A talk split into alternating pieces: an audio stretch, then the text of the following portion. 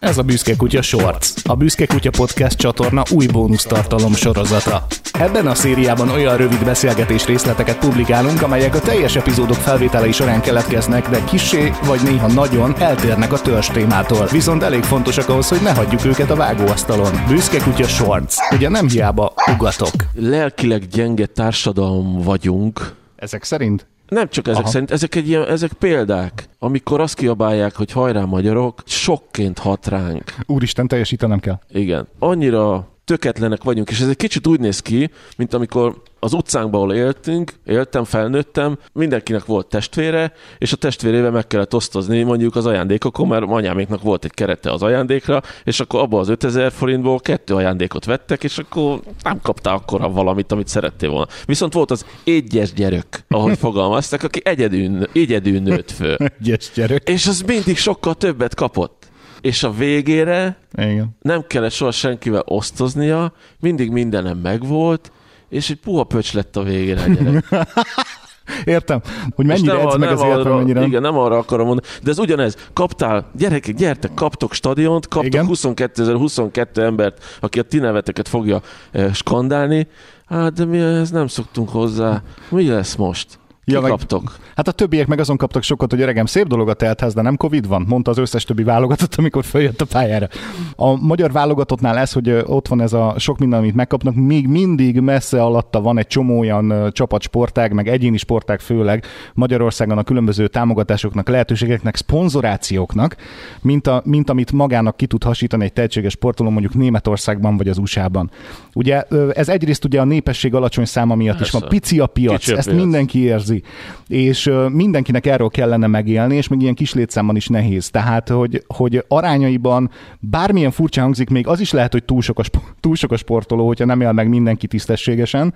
Viszont ehhez képest nagyon megbecsüljük az olimpikonjainkat, akik eredményeket érnek el, mert vetekszik egy csomó más nyugati ország által folyosított életjáradékkal az, amit a magyar állam ad, és ebből nem is kellene csökkenteni, nem- mielőtt még valaki ezt megpróbálná rám, vet, rám vetíteni, mert tisztelem ezért a teljesítményért az olimpikonokat, tisztelem a sportolókat. Az viszont nem tudja elkerülni a figyelmem, hogy mindeközben mennyire ahogy te is fogalmaztál, tudnak elhullani a célegyenesben. Tehát, hogy valahogy, hogyha sikerül is előrelépni, mondjuk jönnek nagy meglepetések, idézőjelben meglepetések, jönnek nagy teljesítmények, hogy úristen, eljutott a nyolcad döntőig a magyar csapat, vagy ez, vagy az, vagy az ABCD sportoló, és úristen, és a következő, amikor jön ebből egy hype a magyar médiában, meg a szurkolók részéről, az rögtön társul valami olyan fajta elvárással, és olyan fajta rossz indulat, hogy na persze, majd úgyis bebukja a következőt, na majd ez úgysem, na majd figyeld meg, majd lenyomják, hogy, hogy aztán a következő alkalommal, vagy a rákövetkező alkalommal, amikor az igazi nagy húzás jöhetne, akkor elhullik, és a finálét valahogy nekünk magyaroknak nem szokott jól sikerülni. Amikor föl kéne szívnia magát, és energiát kellene gyűjtenie abból a sportolónak, de és ez az élet sok területére igaz, ezért merem ezt mondani, ott elhullunk. És nem tudom mennyire erősíti, csak hogy átkössek a következő témánkra, témánkra majd mindezt, hogy Magyarország egy olyan hely, ahol a csirkefarhát áfáját kell csökkenteni, meg ármaximalizálni, hogy jobban érezze magát a nép. Mit üzenek ezzel? És uh, hogyan fogja majd akár magyar sportoló, de globálisan magyar ember a teljesítményét felfokozni, hogy az igazi sikert is elérje, hogy azon valahogy, mint a társadalmilag nem tudnánk átlendülni. Mert nem vagyunk nemzet. Nem vagyunk nemzet, mert ne, mondj egy olyan dolgot, a, amiért össz, össznemzetként mindenféle politikai nyomás nélkül kimennél az utcára. Internetadó. Ez az egy volt. Ja, ne, ne tudom. Ezen kívül, ami Drágább a lesz. legutóbb, amikor először újra, újra először kijutott magyar foci válogatott az Európa bajnokságra, akkor mentek ki a körútra az emberek, és álltak fel a villamosok tetejére, és borultak egymás nyakába. Uh-huh. Azon kívül nem tudsz ilyen eseményeket mondani, hogy akár bármilyen probléma miatt kimennénk együtt, és azt mondjuk, hogy te mindegy, ilyenes vagy, meg olyanos vagy, de ez egyikünknek se fér bele. Saját magunk vagyunk, Sose a saját vagyunk. sikerünk és, és, a, és a sikernél sem vagyunk ilyenek, hmm. hogy azt mondjuk, hogy na akkor most ez egy közös siker, menjünk, mert akkor, akkor majd valamelyik oldal elkezdi fúrni ezt a dolgot, és, és természetesen megint a politika Ez a rohadt izé magyar széthúzás, Ro- ami valahonnan mindig és ered. is- valahonnan ez így valahonnan a nemzet, nemzet tudatunkra vezetem én vissza, nem vagyok egy ilyen társadalmi szakértője ennek a dolognak, de az, hogy mondjuk van olyan társadalmi réteg, vagy olyan csoport, akinek mondjuk ciki a himnusz. Mm.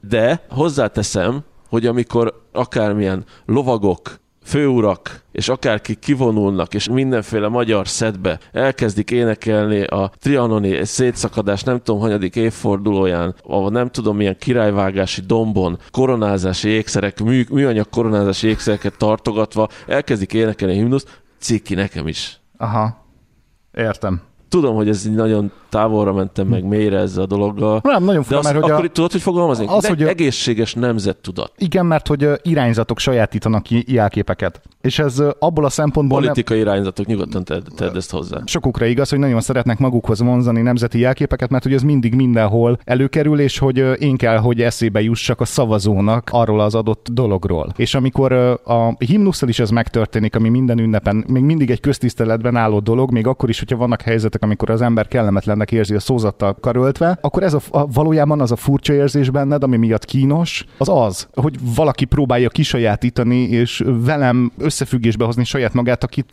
én nem akarok azonosulni. Mi magyarabbul Akivel én nem énekeljük a himnuszt. Igen, hogy ő miért, miért magyarabb nálam azért, mert ő, mert ő ezt így énekli, és valószínűleg nem beszél olyan szépen magyarul, mint én. Valószínűleg a magyar történelemről, a magyar irodalomról nem tud annyit, mint én, mert sajnos ilyenekkel azért elég sokat lehet találkozni. Bezzeg összeesküvés elméleteket és mindenféle történelmi igazságtalanságokat, Nem, az igaz amik voltak. Hogy ne. Azokat bezzeg borzasztó nagy örömmel elhiszi, hogy nem is, a, nem is finnugor nép vagyunk, hanem akármi, nem is ettől származunk, hanem attól származunk, és akkor ettől valami ízel, szitja valami, és valójában összeesküvés elméleteket sorol, és szlogeneket, és valójában őt már behúzták valamilyen fajta irányzat alá, ami megpróbált egy nemzeti jelképet kisajátítani, vagy tette sikerre. Vagy ő választotta magának, tehát így nem is kell behúzni ezeket a típusú embereket, készen állnak ezekre az, a tanokra. mielőtt még valaki azt mondaná, hogy hülyeségeket beszél meg a levegőben, mindenkinek jusson, jusson már eszébe, és elnézést a párhuzamért, de ezt most tessék függetleníteni mindenkitől a nácik.